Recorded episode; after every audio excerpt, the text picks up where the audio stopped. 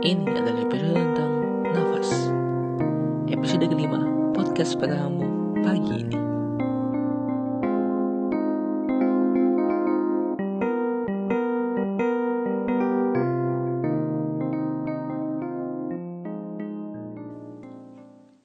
Nafas.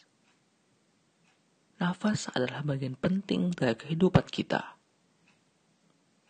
Nafas juga adalah ciri utama dari pembeda antara yang hidup dan yang mati.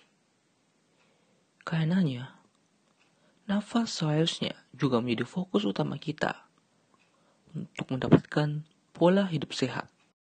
Ironinya, kita sering kali kelewat fokus hanya pada makanan dan minuman kita. Sehingga nafas yang menjadi potensi utama kita malah terbengkalai dan dilupakan. Tunggu, tunggu. Memangnya ada ya bayi nafas yang salah? Kan selama ini kita tinggal hidup dan lepas. Saya kan? Ya, inilah yang selama ini terlupakan oleh kita mengenai pentingnya bernafas dengan baik, benar, dan sehat. Dan pada tahun 2020, buku Break, The New Science of Lost Art, akhirnya rampung diterbitkan oleh penulis sekaligus jurnalis terkenal, James Nestor. Buku itu diberi premis bahwa tak peduli apa pun yang kamu makan, seberapa banyak kamu berolahraga, bagaimanapun bentuk tubuhmu, semua itu tidak ada gunanya jika kamu tidak bernafas dengan benar. Tentu ini merupakan tamparan bagi kita yang terus-menerus hanya memusingkan makanan, minuman, dan olahraga yang sehat, atau bahkan sama sekali tidak peduli.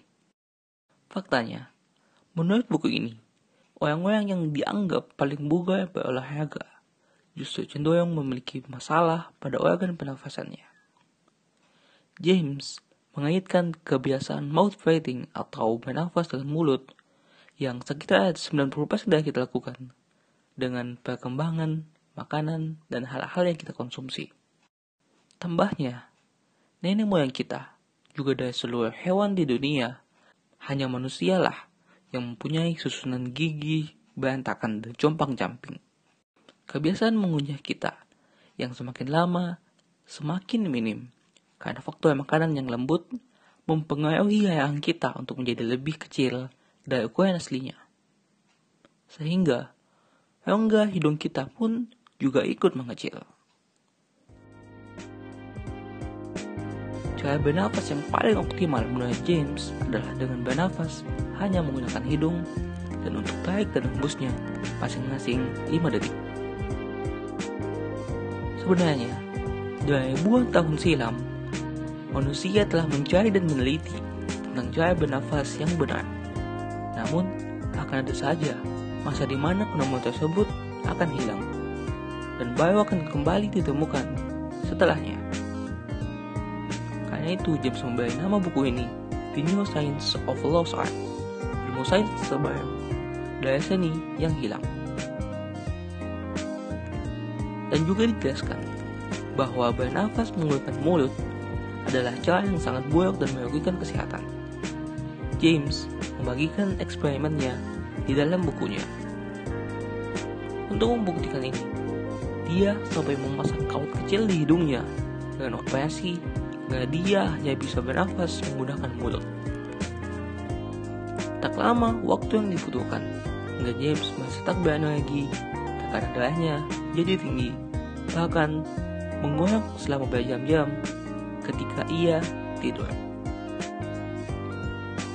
Setelah kawat itu dilepas dan ia kembali bernafas dengan hidung, dalam sekejap perasaannya membaik, durasi mengoyaknya berkurang secara drastis, dan kondisi tubuhnya kembali normal. Perbedaan besar antara bernafas dengan hidung dan mulut adalah udara yang dilembabkan dan diturunkan suhunya oleh tubuh di dalam hidung. Berbagai studi dan kajian menayangkan mouth breathing atau bernafas menggunakan mulut dapat menyebabkan berbagai masalah dalam tubuh kita seperti masalah paru-paru, masalah gigi, gangguan tidur, darah tinggi, diabetes, gangguan jantung, disfungsi organ reaksi, hingga kanker. Maka, bernafas yang baik adalah kunci hidup sehat. Dan bernafas yang baik adalah dengan hanya menggunakan hidung, tarik dan hembusnya selama 5 detik. Jadi, sekarang ini sepenuhnya di atas kendali kita. Menerapkannya atau tidak, menyebarkannya ke teman-teman, keluarga kita, untuk kesehatan mereka semua, atau justru lalai dan melupakannya. Bukannya menakuti, hanya saja semua penyesalan pada akhirnya akan datang.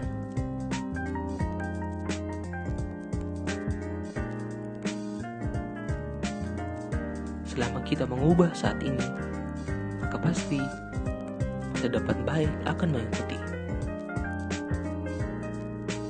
Ya, kita bisa karena yakin kita bisa. Semoga membantu. Saya Muhammad Ofnes Budi.